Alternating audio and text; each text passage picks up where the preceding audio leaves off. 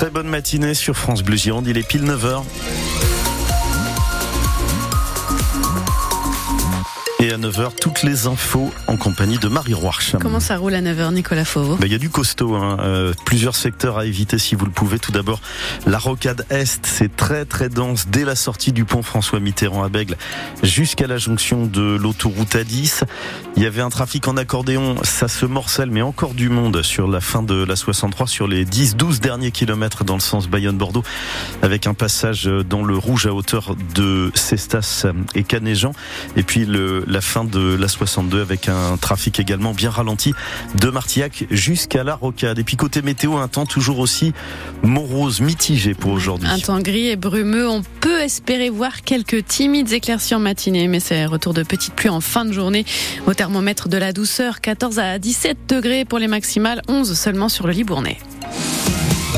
Et la future, future base de la sécurité civile commence à se concrétiser à Libourne. C'est le gros projet de l'année 2024 à Libourne. Les anciennes casernes s'apprêtent à accueillir cette base de sécurité civile annoncée depuis plusieurs mois.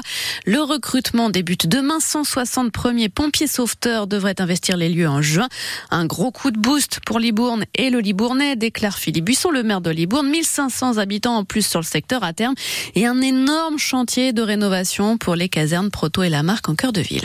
C'est un chantier de près de 170 millions d'euros dans les 3-4 ans qui viennent. 170 millions d'euros, c'est le coût du grand stade de Bordeaux. Mm. Hein, c'est deux fois le coût de la Cité mondiale du vin. Donc vous voyez, quand je disais le coup de booster, cette opération, c'est la plus grande opération du ministère de l'Intérieur en France. Surtout que le président de la République et le ministre de l'Intérieur on fixe un challenge, c'est les premiers militaires arriveront, vous l'avez dit, en juin, et ça va s'échelonner jusqu'en juin 2027, où là, ils seront 550 militaires et comme ils viennent avec leur famille, c'est à peu près 1500 personnes, mais avec une inauguration de cette base le 4 décembre prochain, à l'occasion de la Sainte-Barbe, en présence à minima euh, du ministre de l'Intérieur. Donc euh, les casernes ne seront pas complètement reconstruites ou réhabilitées, mais dès le mois de mars ou avril prochain, c'est-à-dire dans trois mois, vous allez voir des milliers de mètres carrés de bureaux en modulaire qui vont investir la place d'armes des casernes pour accueillir petit à petit ces fameuses cohortes de premiers militaires. Philippe Buisson, maire de Libourne, était notre invité à 7h45, interview à revoir sur francebleu.fr. Demain, donc, forum de recrutement aux casernes de 10h à 17h. Il faut avoir entre 17 et 26 ans pour postuler. Rien de concret pour les ostréiculteurs du bassin d'Arcachon l'issue d'une nouvelle réunion en préfecture. Hier, les regrets d'Olivier Laban, le patron du comité régional de la conchiliculture, amer de n'avoir pas obtenu d'avancée sur les indemnités que percevront les professionnels. Il chiffre à 5 millions d'euros les pertes de chiffre d'affaires liées à l'interdiction depuis le 27 décembre de la vente des huîtres du bassin contaminées au norovirus. L'interdiction devrait être levée vendredi, sauf contre ordre, c'est à dire sur francebleu.fr. Une alliance entre Netflix et Carrefour, c'est un peu le mariage de la carpe et du lapin. Une expérimentation lancée lundi prochain à Bordeaux et à Rouen. Un abonnement standard avec pub à la célèbre plateforme de streaming couplé à des réductions de 10% sur tous les produits des marques Carrefour.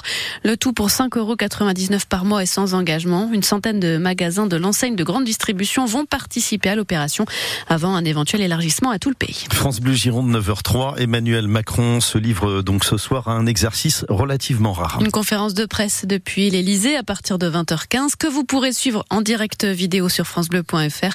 Deuxième séquence du genre seulement pour le chef de l'État. Il sera pour l'occasion entouré du gouvernement Attal et pourrait faire des annonces. Hier soir, Emmanuel Macron recevait les parlementaires de la majorité. Il les a appelés à l'unité avant les européennes du mois de juin.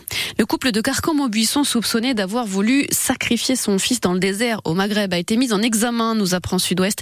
Les deux trentenaires ont été présentés à une juge d'instruction bordelaise vendredi dernier.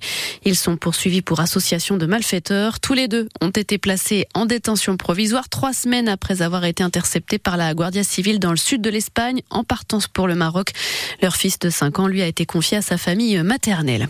C'est au tour de l'île Maurice d'être placé en alerte maximale au passage du cyclone Bellal qui a frappé la Réunion hier. Bellal provoque des pluies torrentielles, une forte houle. Les Mauriciens sont confinés chez eux, parfois sans électricité. Une personne a été tuée dans un accident de la route à La Réunion. L'alerte rouge est levée à l'instant. Et puis, autre euh, alerte rouge pour les Girondins de Bordeaux qui sont sont toujours englués en bas du classement de Ligue 2. À la 15e place, à trois petits points du 17e et premier relégable Annecy, les Marinés blancs trop justes pour rivaliser avec Auxerre. Hier soir, ils s'inclinent 3 buts à 1 face à des Bourguignons, nouveaux leaders de la Ligue 2. Les Bordelais sont pourtant revenus à un but partout juste avant la mi-temps, avant un but contre son camp de leur défenseur Danilo Ignatenko qui les a complètement déstabilisés.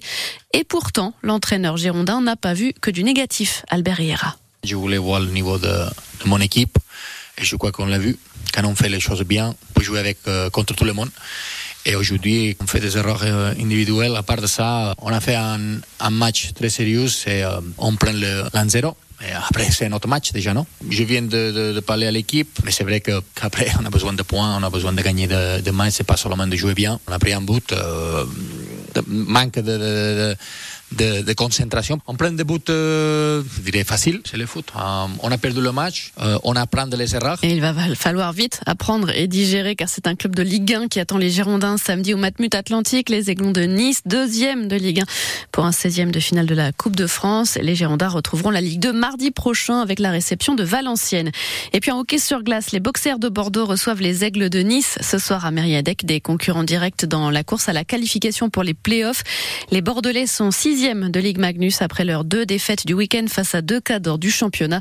Angers vendredi et Rouen dimanche.